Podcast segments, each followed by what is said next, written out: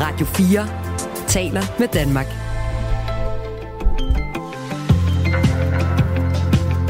Velkommen til Radio 4 morgen.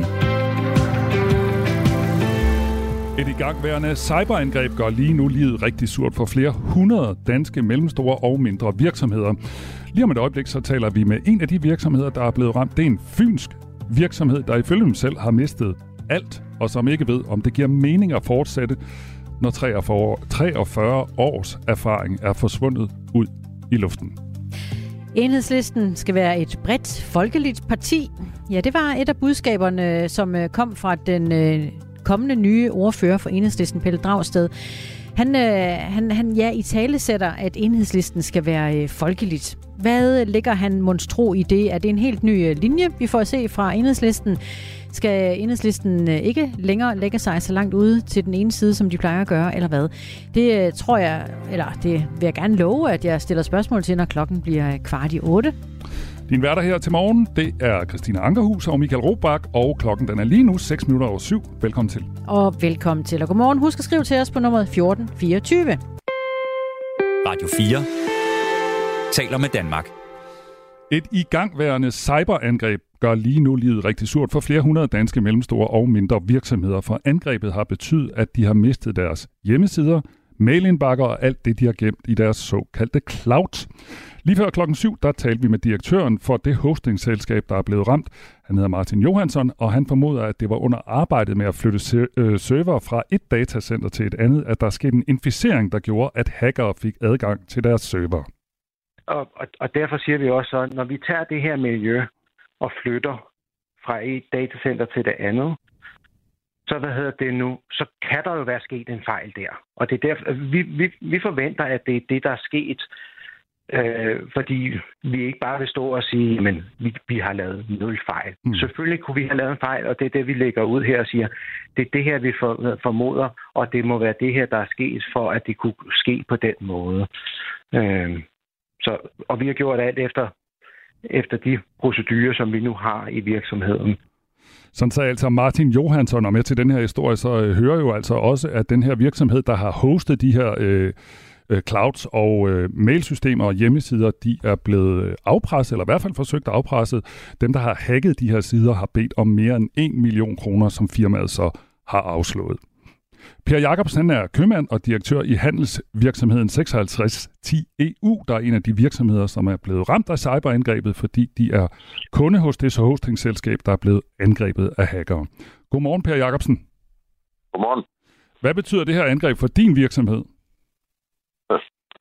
Det er vis, men uh, umiddelbart så har vi ikke nogen virksomhed. Vi arbejder på nettet. Nej, vi arbejder på nettet.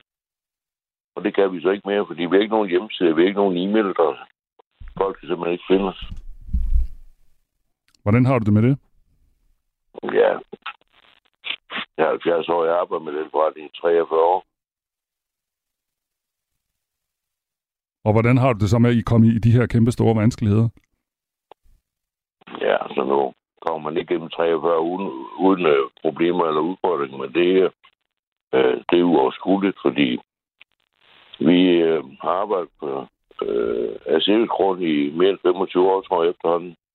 Men øh, der har vi opbygget det netværk af hjemmesider, som vi har haft. Og derudover så har det så været vores enlige tilgang til vores kunder i er og. De kan af god grund ikke finde os mere. Vi er der ikke. Vi er simpelthen fjernet på landkortet. Hvad gør I så ved det nu? Altså, kan I på nogen måde løse det problem selv, eller hvad gør I? Nej, det kan vi ikke. Forløbet der har vi jo i gang til at tiltage øh, på hvad skal man sige, en ny platform, men øh, igen 23 års virke på hjemmesider af den karakter, vi arbejder med, det får vi ikke kendskab nogensinde. Øh, hvis jeg var 50 år, så er det måske været en men det er jo taget 25 år at bygge de sider op. Mm. Din virksomhed med navnet 5610 EU er en handelsvirksomhed, som blandt andet handler med tøj, sikkerhedsudstyr, skilte og sko, og virksomheden har eksisteret siden 79 og har syv ansatte. Og gennem øh, SEO Cloud, der havde I indtil fredags, hvor cyberangrebet fandt sted i alt 37 hjemmesider og 300 domæner, altså øh, alt den øh, data, I også har, den har ligget oppe i en cloud, altså en sky hos det her firma. hvad, hvad, nu siger du, det ser meget, meget sort ud for din virksomhed. Hvad med dine ansatte? Altså har vi ikke nogen øh, omsætning, så er det, øh, det er kun et spørgsmål om tid. Så kan vi sige, at vi har så på de spørgsmål på før, der har vi så i gang sat nu øh, kontakten til vores øh, sædvanlige leverandør. Vi har så haft en lille dialog med SEO. Den har ikke været negativ. Øh, de har ikke kunne hjælpe, kan måske ikke hjælpe fremadrettet, men vi håber på, at der kommer nogle data frem. Og så har vi i gang sat øh, på baggrund af vores egen server, hvad vi eventuelt kan finde frem. Og det har vi så hyret øh, en flok IC-folk til at hjælpe os med. Og så går vi så ind nu. Øh, I dag for eksempel, der har vi så etableret et nyt domæne. Øh, vi kan ikke gøre brug af de gamle domæner som sådan. Men vi har etableret et nyt domæne, 5610eu.dk, øh, mm. som så vil blive aktiveret her i løbet af i dag, og så vil vi måske begynde at sende mail igen. Og hvis folk kan finde os, skal vi måske også modtage mail. Men ellers så må jeg kende, så som jeg nævnte før, jeg er 70 år. Jeg ved ikke, hvad gøre. Har du nogen som helst idé om, øh, hvad det her kommer til at koste dig? Jamen, hvis det kommer til at koste min økonomiske liv, øh, eller forretningsmæssige liv, så har vi siddet vurderet på det med de øh, kloge mennesker, der nu kan understøtte mig, at øh, bare konceptet, øh, hvis det skal op og rejse igen, det er ubetaleligt. Mm. Øh, vi havde en webshop, som genererede 100.000 øh, unikke besøgende om måneden. Øh, vores gamle hjemmeside, som man heller ikke kan finde mere, den har eksisteret siden øh, 88. Der er 2,6 millioner besøg om måneden. Og alle de andre sider, det har været subsidier og subsidier, indgangsvinkler til faget. Der er vi ikke nogen statistik på.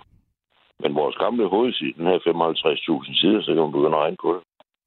Det er mange penge, du kommer til at miste på det her. Jamen altså, det med det økonomiske liv, så det er så enkelt. Mm. Jeg taler med Per Jacobsen, som er købmand og direktør i handelsvirksomheden 5610 EU, og vi taler om, at hostingselskaberne er SEO Cloud og Cloud Nordic i nu i fem dage har været fuldstændig lagt ned af et cyberangreb, som har betydet, at flere hundrede virksomheder, altså deres kunder, har mistet hjemmesider, deres lagrede data og adgang til e-mails indbakke øh, og indbakker. Og hackerne har krævet mere end 1 million kroner i en slags løsepenge, penge, som Aseo Cloud og Cloud Nordic efter anbefaling fra politiet ikke har i sinde at betale.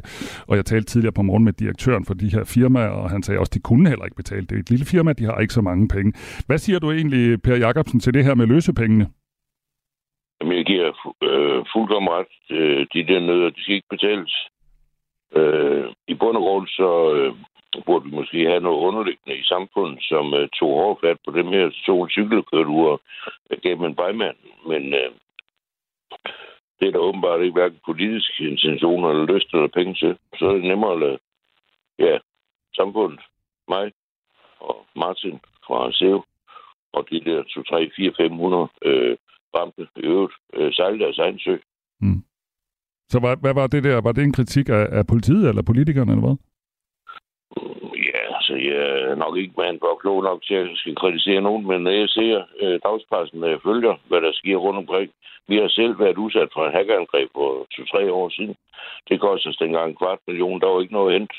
Øh, politiets folk, alle de kloge IT-folk osv., de ja, trak på skuldrene, og så kunne vi sejle vores egen sø, og så øh, finde nogen, der var kloge nok til at hjælpe os videre. Mm.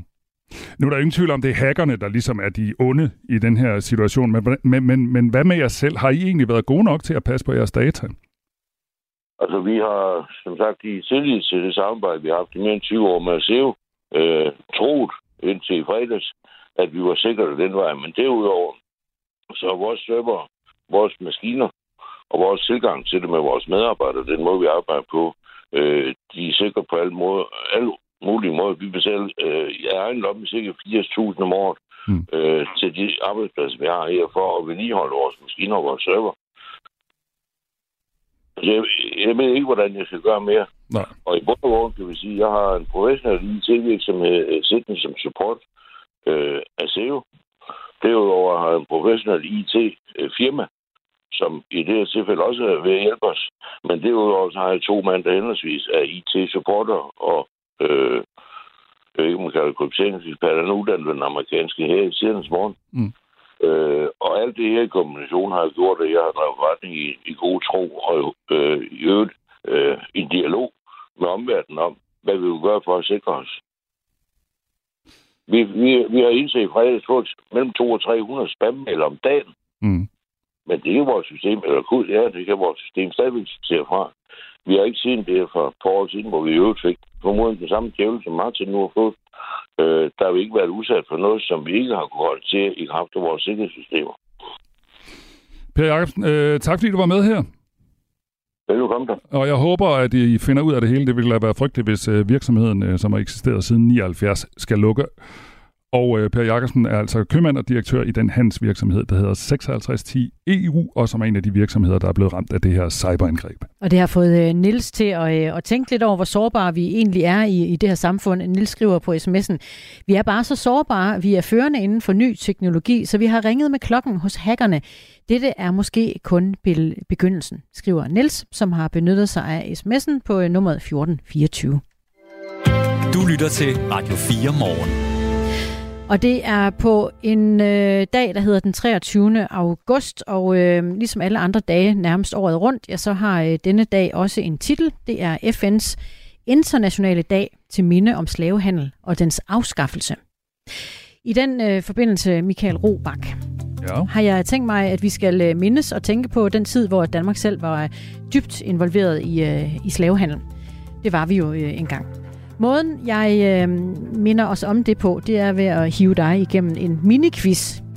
Okay. Ja, men jeg tror jeg godt, du, du er klar. Det jeg ved klar. jeg. Du er, ja, altid, ja. du er født klar. Jeg er født klar, men jeg, jeg er ikke lige sikker på, at jeg er så stærk lige i det der emne. Men uh, prøv mig. Nogle af dem har svarmuligheder, og nogle af dem er sågar ja-nej-spørgsmål. Så lad os se, om ikke det går.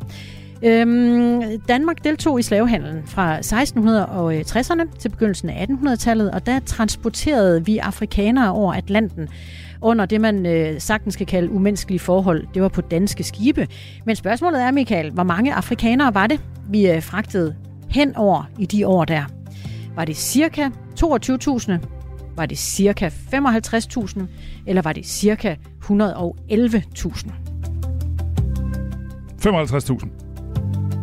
Og oh. Nej, det var øh, langt over 100.000. Det var 111.000. En forkert. Yes. Så øh, er det et ja-nej-spørgsmål. Åh, oh, dem, dem kan jeg bedst lide. Var øh, Danmark det første land, der ophævede slaveriet? Det synes jeg, jeg har lært i skolen, og så synes jeg sidenhen, nogen har sagt, ej, det var vi ikke. Men jeg, jeg, jeg tager det, øh, som jeg har lært i skolen. Ja, det var vi. Jamen altså, altså, altså. Og, og... Du skulle have holdt fast i, at det blev nemlig rettet siden. Det er rigtigt, at Danmark i 1792 var det land, der for, som de første vedtog en ophævelse af slavehandel. Men inden vi så øh, overhovedet fik gennemført det, så var der en række lande, der var kommet først med et egentligt forbud. Vores forbud, det var med virkning fra 1803. Yes. To forkerte. Øhm, jeg holder selv. Ja, men det, det, det, det er meget fint. Jeg, jeg kan ikke have så mange prikker på min Slaver og øh, slaveri er også hyppigt omtalt i litteraturen. Øh, især kendt er nok en bog, der er skrevet af Harriet Beecher Stowe om slaveri og fordomme og racisme. Den udkom i 1853 i USA og skabte en enorm debat og blev faktisk grundlaget for, at man ophævede slaveriet senere i øh, USA. Hvad hedder bogen her? Skal du have svar og muligheder? Må jeg prøve uden svar og muligheder? Ja, det må du da. Hedder den Onkel Toms Hytte? Uh, det er fuldstændig korrekt.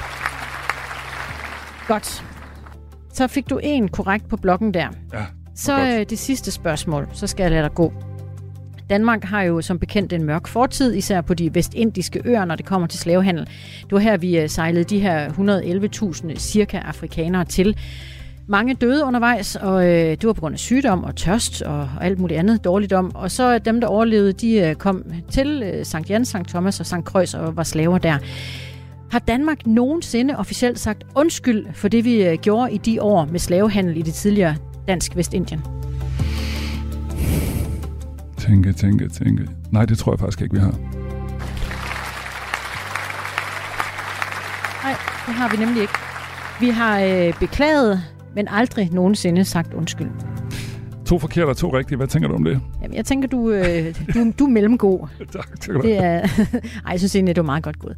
Tak. Super. Det er øh, fordi, at det er den 23. august, FN's internationale dag til minde om slavehandel og dens øh, afskaffelse.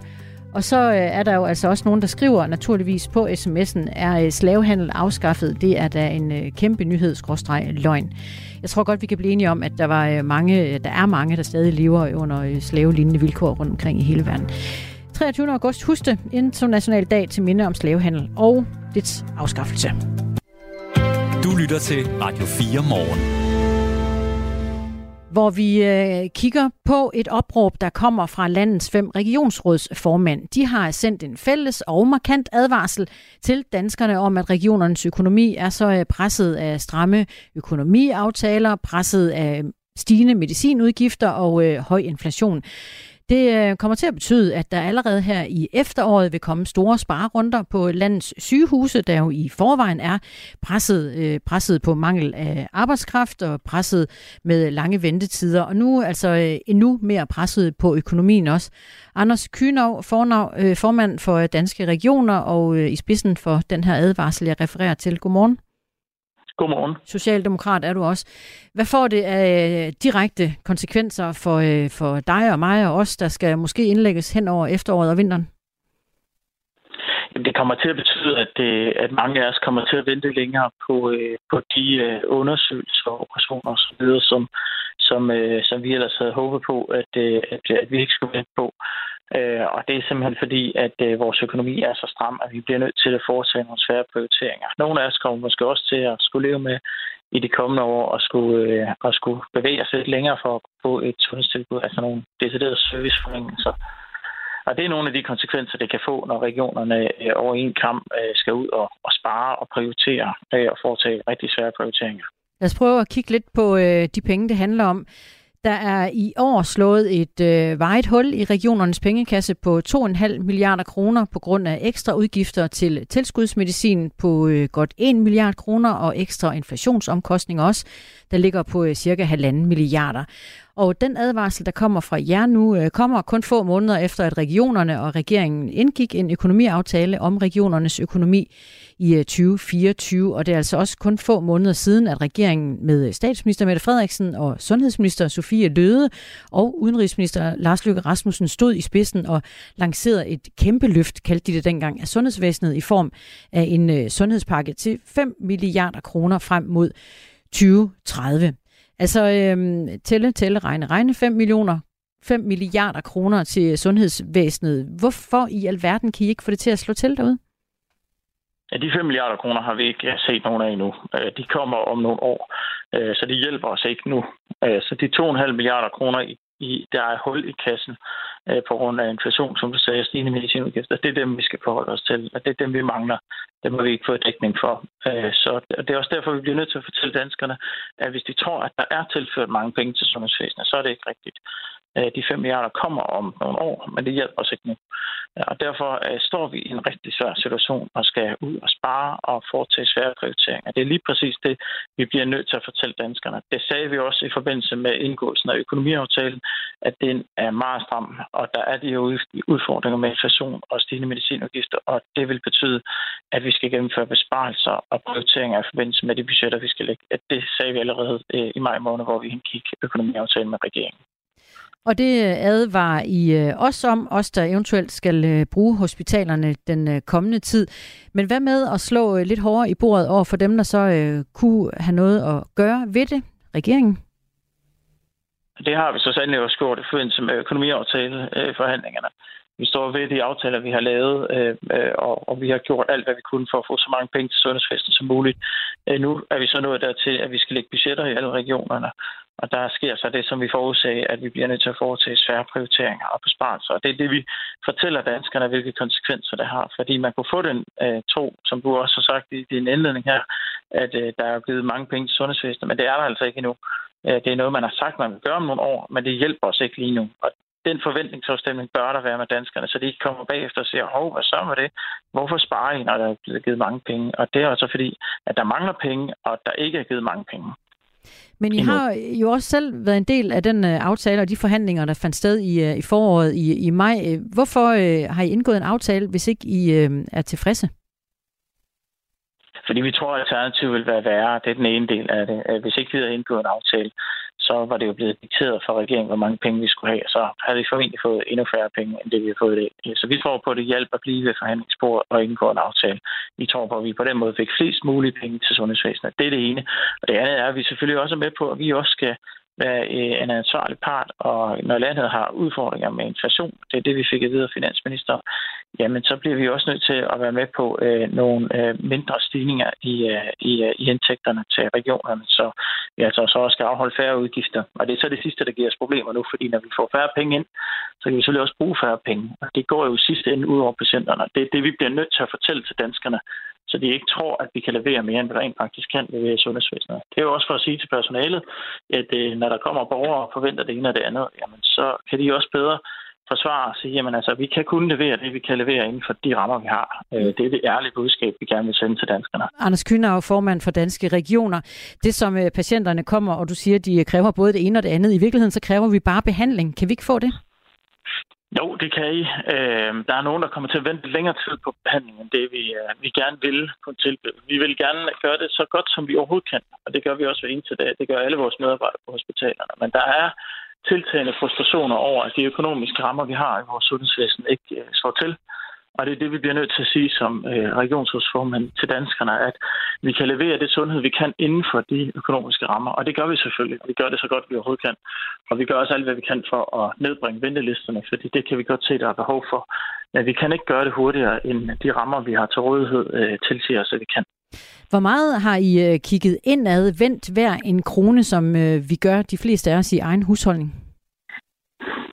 Ja, det har vi gjort igennem mange år. Jeg har som regionsrådspolitiker sparet flere milliarder kroner øh, på øh, sundhed igennem årene. Øh, vi har et effektivt sundhedsvæsen i Danmark, øh, men der er ikke nogen tvivl omkring, at, øh, at, at lige nu der oplever vi i det danske sundhedsvæsen, ligesom i alle de andre øh, sundhedsvæsener, vi sammenligner os med, store udfordringer på bagkanten af, af covid-19.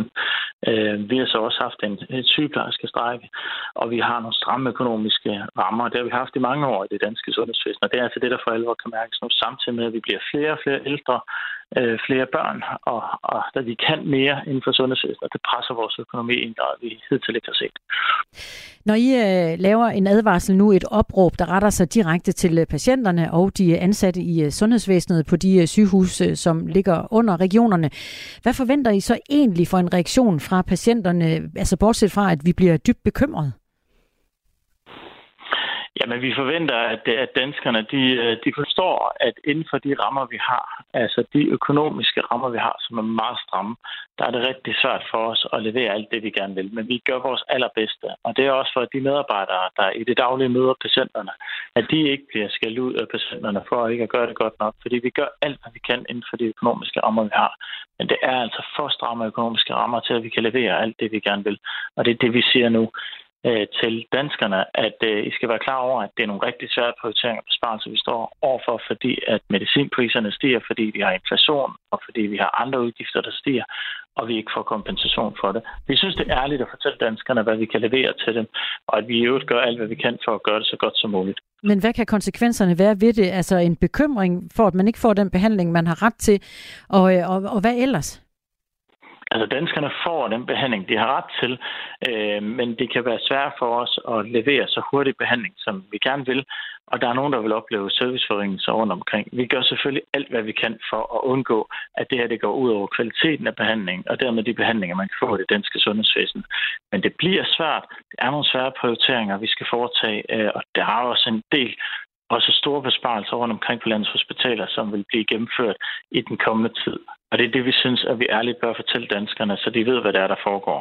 Et, øh, et spørgsmål på sms'en fra Ulrik Detlef Hundfjord Jørgensen, en øh, trofast lytter her af Radio 4 morgen fra Nordfyn. Bare lige kort, han spørger til, er det ikke underligt for dig egentlig at gå til forhandling om øh, regionernes fremtid med din egen chef i Socialdemokratiet, når du selv er socialdemokrat? Jeg er formand for Danske Regioner, så er jeg formand for en, øh, en organisation, der fagner flere forskellige partier. Det er selvfølgelig den rolle, jeg går ind i her.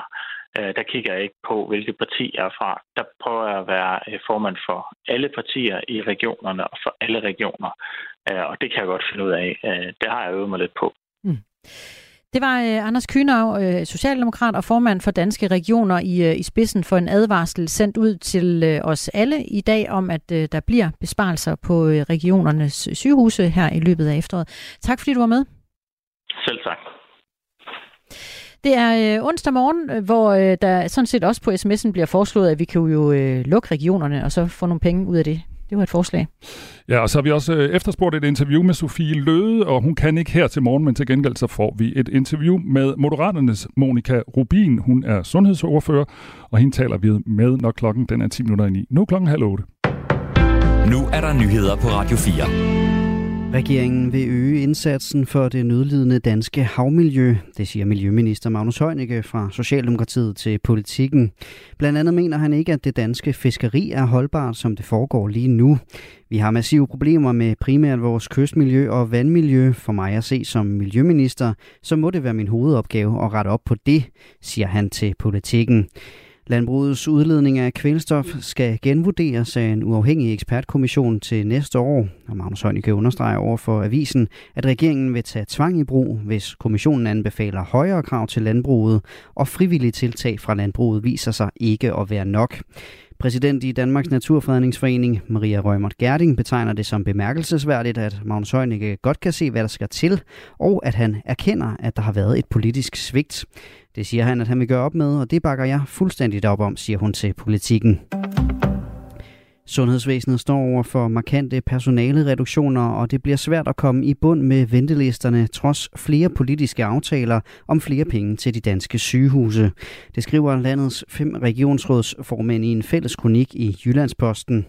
Sparerunderne vil gå ud over både patienter og medarbejdere. Visse operationer, behandlinger og undersøgelser risikerer at blive skåret bort, lyder det fra regionsrådsformændene i avisen. I alt skal regionerne finde 2,5 milliarder kroner på grund af inflationsomkostninger og ekstra udgifter til medicin. Og ifølge regionsrådsformændene med formand for Danske Regioner, Anders Kynav i spidsen, så bliver det nødvendigt at prioritere hårdere end det set længe. Det kan mærkes, at danskerne gerne vil tage til Sverige for at udnytte den lave svenske krone. Det fortæller Jesper Mag, der er pressechef hos Molslinjen, der ejer Forsi, som driver den dansk-svenske rute. I den her uge har den svenske krone slået en slags bundrekord i forhold til den danske. Ved ugens begyndelse kunne du for 62 danske kroner få 100 svenske. Noget, der altså kan mærkes hos Molslinjen. Vi mærker helt generelt, at der er større dansk interesse for, øh, for overfarten. Altså, der kommer simpelthen flere danskere, som kommer til Helsingør for at rejse med til Helsingborg. Det er jo en, en forholdsvis øh, frekvent færgerute og, en, og en, også en ret kort tur. Øh, men vi kan simpelthen se, at der kommer, der kommer flere danskere til lige nu. Og Jesper Mag siger, at der er nedgang i antallet af biler, der kommer med færgen fra Sverige. Det er jo nok af samme årsag, at øh, svenskerne får ikke så meget for deres penge øh, andre steder. Øh, og det betyder måske, at interessen for, for ture øh, til, øh, ja, til Danmark, men også videre, øh, måske er en, en lille smule kølnet i forhold til, hvad den var tidligere. De to første af Donald Trumps 18 medtiltalte i en sag i delstaten Georgia har overgivet sig selv til et fængsel i Atlanta. Det viser dokumenter fra Fulton County og en udtalelse ifølge Reuters. Det er Trumps tidligere advokat, advokat John Eastman og den republikanske valgobservatør John Hall, der har overgivet sig. I sagen anklages den tidligere amerikanske præsident og flere andre for forsøg på manipulation af resultatet af præsidentvalget, som blev afholdt i november 2020, og som Trump tabte til den demokratiske politiker Joe Biden. Han er, Hall er tiltalt for syv forhold. I anklageskriftet beskyldes han blandt andet for at have haft planer om at ville skaffe sig adgang til vælgerdata og stemmeoptællingsmaskiner. Eastman er ifølge BBC tiltalt for ni forhold. Han anses som en af nøglepersonerne i planen om at forsøge at omgøre valgresultatet fra 2020. Perioder med lidt eller nogen sol de fleste steder, men også enkelte lette byer i løbet af dagen har temperaturer op mellem 18 og 23 grader. Du lytter til Radio 4 morgen. Husk, du kan skrive en sms til os på 1424. Vi øh, snakker blandt andet om, at landets fem regionsrådsformænd har sendt en fælles og markant advarsel til os alle om, at øh, regionernes økonomi er så presset af stramme økonomiaftaler og udgifter til medicin, der er på himmelflugt og høj inflation, at det betyder, at vi i løbet af efteråret kommer til at mærke, at der er besparelser på regionens sygehuse.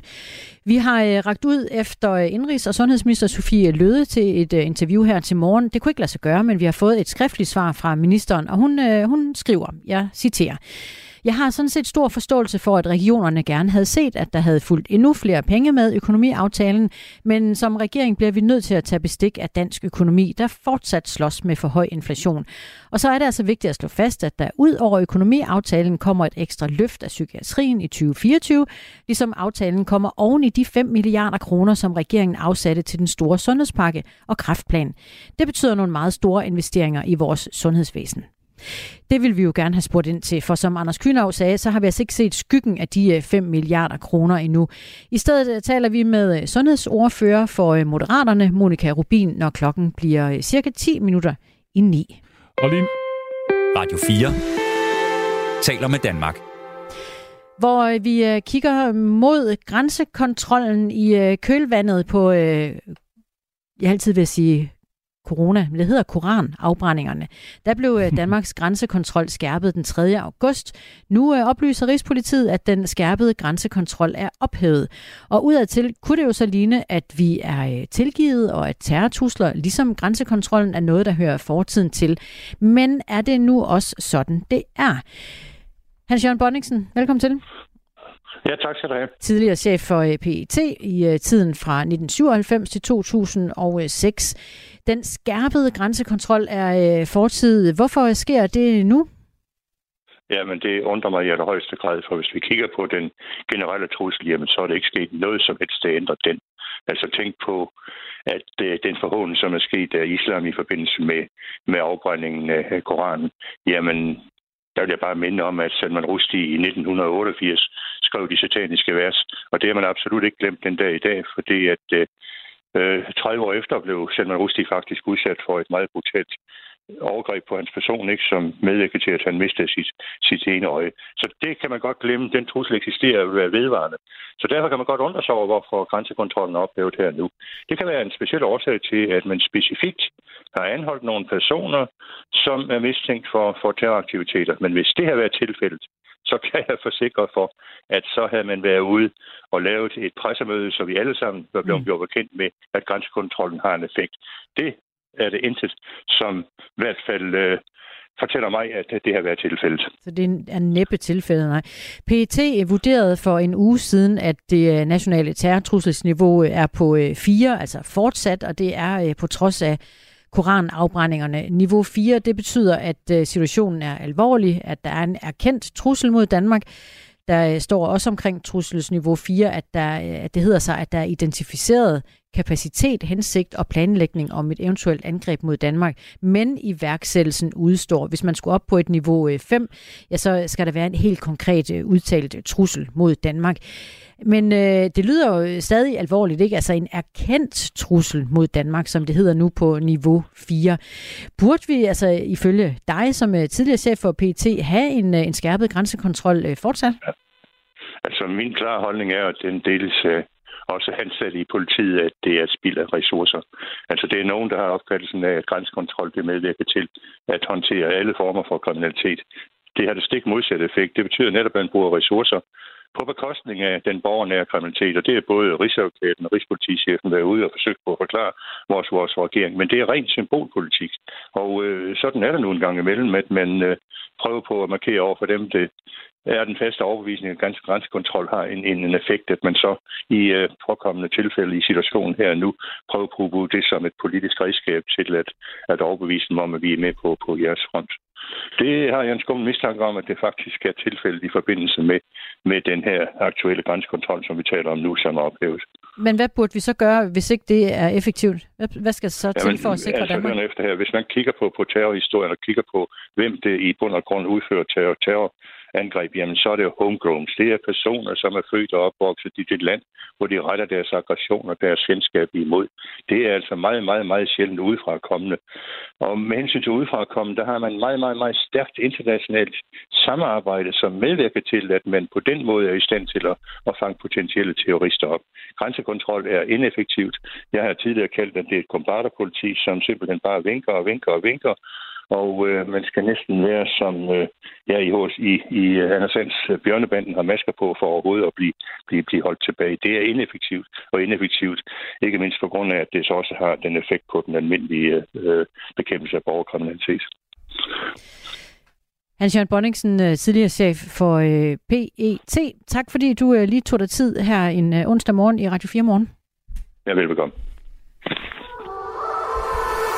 På Radio 4 får du hver uge nyt fra de aktuelle politiske dagsordner. Forsvaret bløder personel som aldrig før. Vi taler med dem, der mærker konsekvenserne. Jamen, det står rigtig alvorligt til. Hver fjerde kollega mangler. Og søger svar hos magthaverne. Jeg tror bestemt ikke, der er en oplevelse i vores øh, kreds af allierede om, at vi har svigtet. Bliv opdateret på dansk politik alle hverdage kl. 11.05.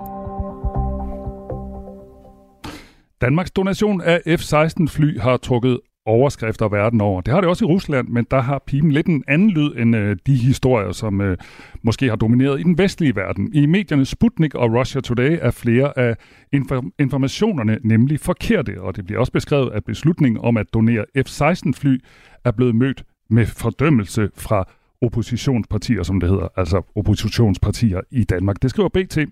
Søren Liboris er ekspert i russisk propaganda og chefkonsulent ved EU's fælles udenrigstjeneste. Godmorgen. Hvad er det, Rusland forsøger at få ud af det her? Jamen, øh, man forsøger vel fra de statslige mediers øh, side at, øh, at opnå øh, to ting. Dels selvfølgelig at give et indtryk af, at i Vesten, der er man splittet på det her spørgsmål, at det er regeringerne, der fører en politik, der ikke er opbakning til i befolkningen. Og det er sådan en, en, en par en fingre af at se, hvor, hvor udulige øh, regeringerne er. Og så for det andet, at, at afstive en eller anden fortælling om, at øh, Vesten som helhed er russisk øh, fjendtlig og at vi derfor må stå sammen øh, internt i Rusland mod den her, øh, den her konspiration imod, imod selve Rusland.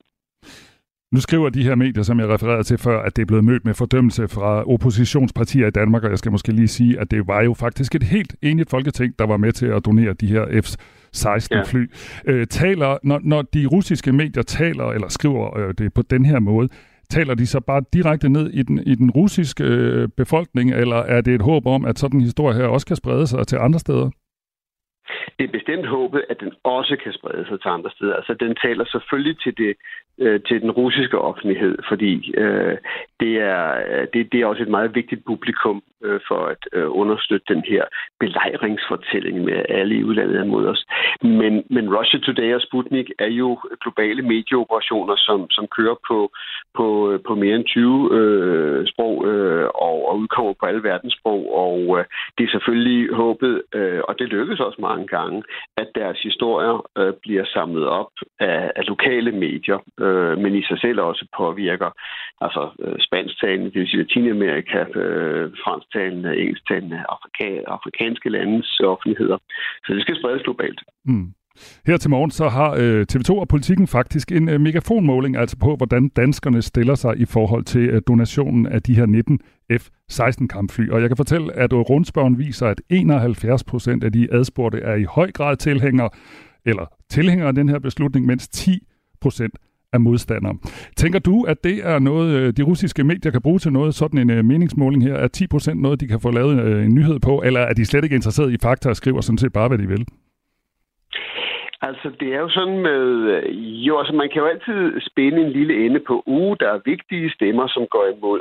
Altså, russiske medier som Sputnik og, og RT og statsmedier er jo ikke tynget af fakta. Øh, for dem gælder det om at spænde en historie, øh, som de har fået at vide fra deres øh, politiske ledere i Kreml. Nu skal vi altså køre den, den linje ud, og, øh, og, og så, så så opdækker de bare resten. Altså, øh, det, det er for længst holdt op med at være journalistiske medier, men er, er, er rene propagandakanaler.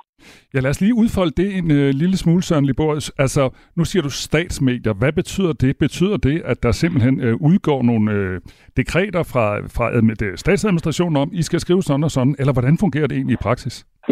Ja, groft sagt, altså statsmedier er jo for det første kendetegnet ved, at deres økonomi er baseret på, at øh, driftsbudgetter og øh, det kommer fra den russiske stat øh, i al væsentlighed, og at deres øh, ledelse, deres redaktionelle ledelse er udpeget af øh, statslige myndigheder. og det er jo tilfældet med, med RT og Sputnik, som er en del af en, af en meget større russisk statslig mediekoncern, øh, der hedder, hvad der siger, Sivodnia, også øh, Rusland i dag. Men øh, det betyder betyder også, at øh, der på ugenlig basis eller hyppigere udstikkes øh, sådan politiske dessinger, øh, typisk fra øh, Kremls øh, stabschef-niveau. Og, øh, og det er meget sådan håndfaste dessinger til redaktører, at nu skal vi dække det og det og det, og det skal have det og den vinkel, og vi skal holde os fra det og det og det.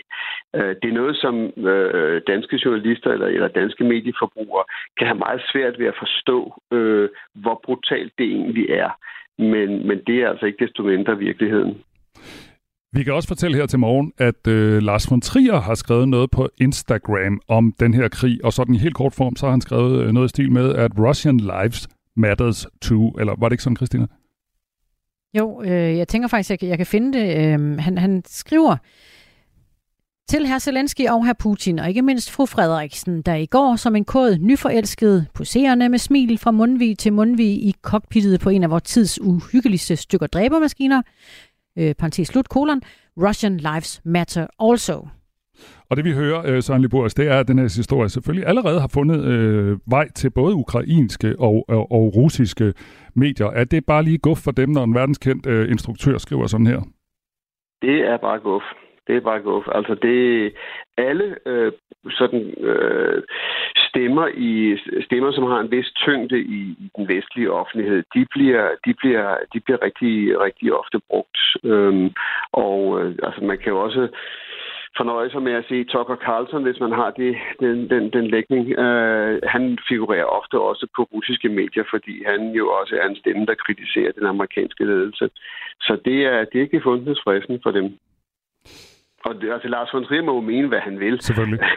men, men, men, øh, men det er jo øh, et, et synspunkt, som jo bliver, bliver meget brugt, og, øh, og det spiller jo lige ind i den, den russiske ambassadør i Danmark, ambassadør Barbins øh, udtalelser, som selvfølgelig er klirret hjemme fra det russiske udenrigsministerium, at det eskalerer konflikten, og, og der synes jeg, at, at Jacob Ellemann øh, havde det eneste rigtige svar at sige, altså der er jo en part, der, der, der øh, får den her krig til at være brutal, og, at, køre hele tiden, det, det er jo Rusland. Øh, man bør også lægge mærke til, nu vi taler om, hvordan det bliver brugt, at Udenrigsminister Lavrov øh, bruger også noget krudt på at øh, tale det nukleare spøgelse op, øh, sigende, at de her F-16-fly kan jo teoretisk set øh, bære atomvåben, og derfor betragter Rusland det som en, en trussel, der kan øh, medføre øh, øh et, et øget øh, atomtrussel øh, mod Rusland. Og det er jo et klassisk mønster, vi har set en række gange, at man øh, fra russiske myndigheders side forsøger at, at tale den der frygten for 3. verdenskrig, krig, atomravnerok osv. op. Og, øh, og det har man jo gjort siden, siden for før krigens start faktisk, i håb om, at, at der vil være en vestlig befolkning, som siger, uha, det er for farligt, vi kan ikke støtte Ukraine, vi må hellere uh, trække os ud, og, uh, og sådan uh, få undermineret uh, den brede folkelige opbakning til, til, uh, til den ukrainske forsvarskrig, eller forsvarskamp. Jeg taler med Søren Liberius, som er ekspert i russisk propaganda og øh, også er chefkonsulent ved EU's fælles udenrigstjeneste. Nu har du stat, øh, snakket om statsmedier og, og den slags ting. Er der overhovedet øh, nogen uafhængige medier, eller nogen, der skriver sådan mere neutralt, eller, øh, eller ikke er underlagt, eller tør skrive øh, andet end det, som man synes er det rigtige i Kreml? Altså, hvis man ser på det russiske øh, medielandskab, så er der jo også en, en ret øh, interessant dimension blandt de sociale medier, hvor et, øh, et korps af sådan militærblokker på øh, de russiske sociale medier under tiden øh, optræder øh, helt af sig selv og, øh, og ikke kontrollerer, også ret nogle gange med kritik af, af den russiske krigsindsats.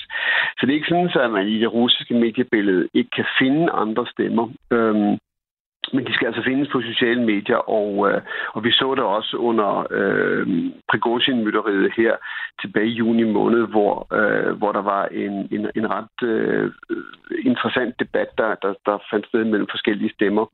Men det er klart, at deres udbredelse øh, er jo ikke den samme som de russiske statsmedier, hvor man skal huske på, at at hen ved en mere end tre fjerdedel af russere får deres hovedinformationsstrøm øh, fra øh, statsmedier.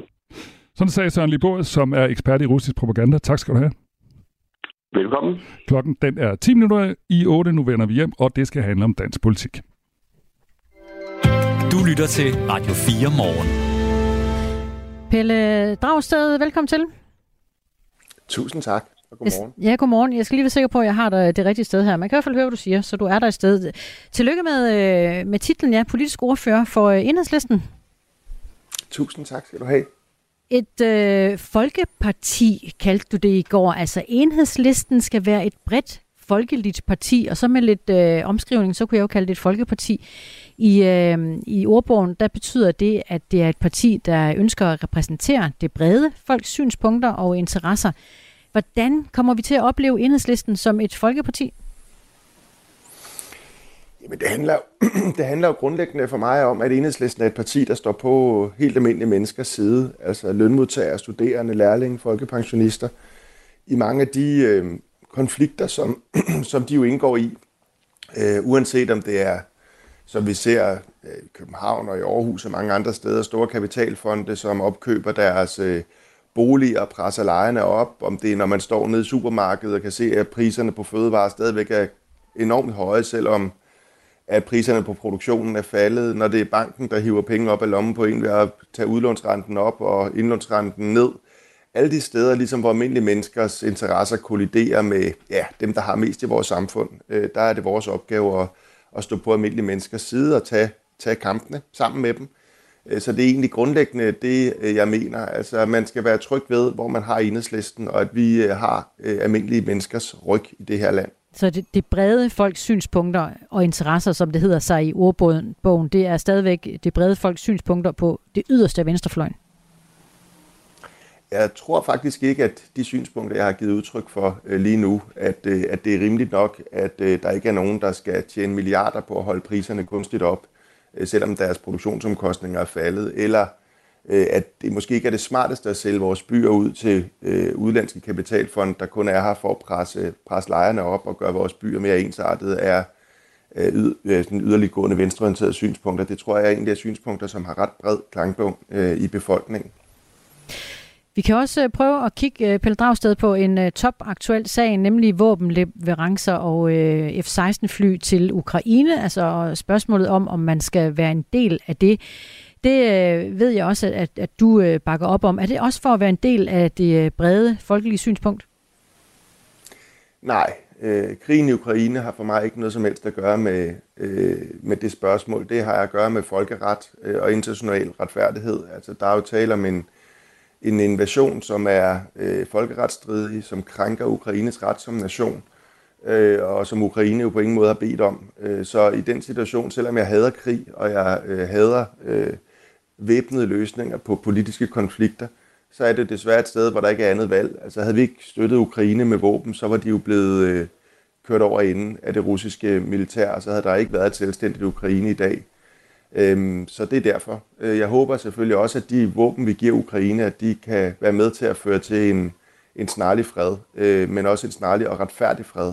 For vi skal jo ikke kun have fred, vi skal jo have en fred, som, som betyder, at der stadigvæk er et Ukraine, og hvor at øh, Rusland ikke får som erfaring, at man gerne må krænke andre landes øh, territorier og folkeretten. Når vi øh, taler om øh, at levere våben og F-16-fly til et land i krig, og, øh, og samtidig taler med dig som politisk ordfører for Enhedslisten, så er det også oplagt at tale om, om NATO og et, øh, et NATO-medlemskab, som I øh, tidligere har ønsket os ud af, men senest har vi hørt Maj Villersen, øh, forhenværende politisk ordfører, sige, at jeg står ikke her og pladerer for, at vi skal melde os ud i dag, i morgen eller i overmorgen, men vi ønsker på sigt nedrustning. Hvor står du som ny politisk ordfører? Altså, hvad kunne din sætning være her? Jeg står der, hvor enhedslisten øh, står. Øh, det er klart, at da, vi, øh, da krigen kom til Europa, det var jo en, en ret bræt forandring af verden, og det betød, at i en periode, der var det ligesom virkeligheden overhældet lidt vores analyser øh, og vores svar. Og der fremstod vi også forvirret, som du selv gengiver, derfra foråret. Men siden da har vi jo været igennem grundige diskussioner i vores parti, og på vores årsmøde her før sommeren, der lagde vi jo en, en ny, klar linje på det her spørgsmål. Øh, så vi går ikke ind for, at Danmark skal melde sig ud af NATO, for NATO er nu engang det alternativ, der er, som verden ser ud i dag, øh, for et lille land som Danmark til at være en del af en, af en, en forsvarsalliance. Men vi er stadigvæk meget kritiske over for NATO. Altså vi synes, at det er et kæmpe problem, at man har et land som Tyrkiet med. Øh, hele den adfærd, vi ser fra, fra Erdogan, som bosser rundt med Sverige, blandt andet har krævet, at de skal udlevere folketingsmedlemmer eller rigsdagsmedlemmer til retsforfølgelse i Tyrkiet for, for at komme ind i NATO. Altså, øh, Tyrkiet, som jo selv er en aggressor over for sine nabolande. Så, så der er masser af problemer med NATO. Vi så også alliancens deltagelse i, i krigene i Irak øh, og Afghanistan og Libyen og andre steder. Men, øh, men verden er jo også, øh, hvad kan man sige, en realitet, og som det er nu, der, der, der, der kan Danmark ikke stå uden for NATO. Der er også andre lande, ikke mindst Ruslands nabolande, som er dybt afhængige af NATO's beskyttelse. Øh, men vi har stadig visioner, der handler om en, en global orden, der er baseret på øh, international lov mere end på jungleloven. Er sagt på den måde, at lande øh, ikke behøver at søge beskyttelse hos den ene eller den anden globale eller regionale stormagt, men faktisk er beskyttet af international lov. Så er den slået fast omkring øh, NATO i hvert fald. Men hvad så øh, Ukraine, hvis vi lige vender tilbage til den sag? I, øh, I accepterer, at vi leverer våben, og at vi øh, leverer F-16-fly også, men på den anden side, så, øh, så hader du alt, hvad der minder om krig. Er det øh, specielt principfast at have det på den måde, på den ene side og på den anden side? Jamen, øh, verden er jo nogle gange øh, ikke altid sådan, som man vil ønske det. Altså, jeg synes, der har været ført nogle krige gennem de sidste årtier, som var helt, helt forkerte. Altså, både vores krigsengagement i Irak og Afghanistan, også Libyen viser sig jo at have efterladt en fuldstændig failed state. Så jeg synes, der er alt for mange partier inde i Folketinget, der tager let på krig, og som tror, at krig er løsningen på alle problemer, eller at man kan indføre demokrati i fjerne lande ved at bombe deres befolkninger. Øh, men det her øh, er i mine øjne noget andet. Der er tale om et suverænt land, som er blevet overfaldet af en ja, kolonialistisk, imperialistisk stormagt øh, i deres nærområde, nemlig Rusland, øh, og som kæmper en, en modig frihedskamp. Altså, man må ikke glemme, at Venstrefløjen helt tilbage i 70'erne også støttede vietnamesernes modstandskamp dengang. Det var dem, der blev overfaldet dengang af, af USA. Øh, og i den, på den måde mener jeg egentlig også, der går en, en, en lige linje, men det er samtidig bare vigtigt for mig at sige, at øh, jeg synes aldrig, krig må være sådan easy going. Altså det er ikke en fodboldkamp. Det kan man godt nogle gange få det indtryk, når man, når man ser folk drøfte kampen øh, eller øh, diskutere situationen i Ukraine. At når vi sender F-16-fly, så skal vi huske, at det er jo også øh, våben, som springer mennesker i stumper og stykker og efterlader enker og forældreløse. Øh, og, og det er bare en, en blodig realitet, som vi, som vi aldrig må glemme. Men det ændrer ikke ved, at vi har støttet hver eneste våbendonation til Ukraine, fordi der er ikke andre muligheder. Og det kommer I til fortsat også den krig. at støtte det? det? Det kan du bande på. Mm. Det har vi gjort fra dag et. Pelle Dragsted, øhm, du, du er jo så øh, den første mand på posten som politisk ordfører i øh, enhedslisten, og det blev der selvfølgelig også sagt og skrevet en masse om i går, da, da nyheden kom. Men hvad tænker du egentlig, at, øh, at du øh, kommer til at tegne øh, for en profil på, for partiet? Altså, kommer der noget som helst nyt med dig? Jeg synes, det er meget godt, det der med, at der bliver lagt mærke til, at den første mand, det plejer kun at være kvinder, der får den slags spørgsmål, ikke? At hvis de kommer efter mange mænd, så det er vel et udtryk for en eller anden form for ligestilling. Jamen altså, jeg tror, at det med, altså, man kan jo more sig lidt over, at jeg måske bidrager til kønskvoteringen blandt venstrefløjens øh, frontfigur. Øh, jeg er vist pt. den eneste, men med det køn, men, men altså, for at være helt ærlig, så ligesom da vi valgte vores tidligere politiske ordfører, øh, som jo var, har været tre kvinder, det var ikke fordi de var kvinder, det var fordi de var de bedste til at stå i spidsen for vores parti øh, og jeg håber også, at det er derfor, jeg er blevet valgt. Øh, så, øh, så, så, så det med køn tror jeg ikke kommer til at spille den store rolle. Øh, med, og, og enhedslisten er enhedslisten, kan man sige. På Men den så måde, derudover, noget, hvad, hvad kommer du så med som person? Ja, Om jeg kommer jo selvfølgelig med, med en erfaring. Jeg har jo øh, arbejdet meget med øh, hele spørgsmålet om, hvordan vi får noget mere fordeling, også noget mere demokrati ind i vores økonomi. Jeg har øh, skrevet en bog blandt andet om det tema. Øh, men først og fremmest tænker jeg også, at, at vi står som enhedslisten i en, og venstrefløjen i Danmark jo i en ret ny situation, efter at Socialdemokraterne desværre har, har valgt at skifte over til modstanderholdet, kan man vel sige, altså ved den alliance, de har lavet med højrefløjen. Og, øh, og det mener jeg stiller os med et enormt stort ansvar, øh, fordi øh, det er ligesom os, der er tilbage, enhedslisten og resten af venstrefløjen, til at forsvare vores velfærdssamfund og stå på almindelige menneskers side. Altså vi har jo set, hvad der er sket bare de første 8-9 måneder, øh, når der ikke sidder socialister med, der hvor beslutningerne bliver taget. Altså angreb på øh, menneskers øh, frihed, altså med, med afskaffelsen af deres fridag sammen med familien, indgreb i overenskomsterne, lige pludselig så er det ikke længere velfærd før skattelettelser, så er det skattelettelser før velfærd. Øh, den grønne omstilling Så er er, det gået i nærmest stå. Lige før jeg så det er bare for at til at sige, afbryde dig, fordi... det er helt at- fint. Jeg kunne også være blevet ved længe Det med tænker jeg nemlig, og, øh, og fri, fri reklame bliver der skrevet på øh, sms'en. Det, det kan jeg ikke lægge under for. Pelle Dragsted, øh, politisk ordfører for Enhedslisten, en, øh, en ny øh, stemme, øh, en, en, en herrestemme, som politisk ordfører for Enhedslisten. Og tak fordi du var med. Jamen, tak fordi jeg måtte være med. Det var en fornøjelse. Selv tak. Og i næste time, så skal vi blandt andet tale om, at den svenske krone er historisk lav, og derfor tager mange danskere til Sverige for at gøre nogle gode tilb- tilbud. Men kan det betale sig, og hvad skal man overhovedet købe, øh, hvis man øh, tager til Sverige? Den her historie kan vi høre efter, eller kan I høre efter nyhederne klokken halv ni, nu klokken 8. Du har lyttet til en podcast fra Radio 4. Find flere episoder i vores app, eller der, hvor du lytter til podcast.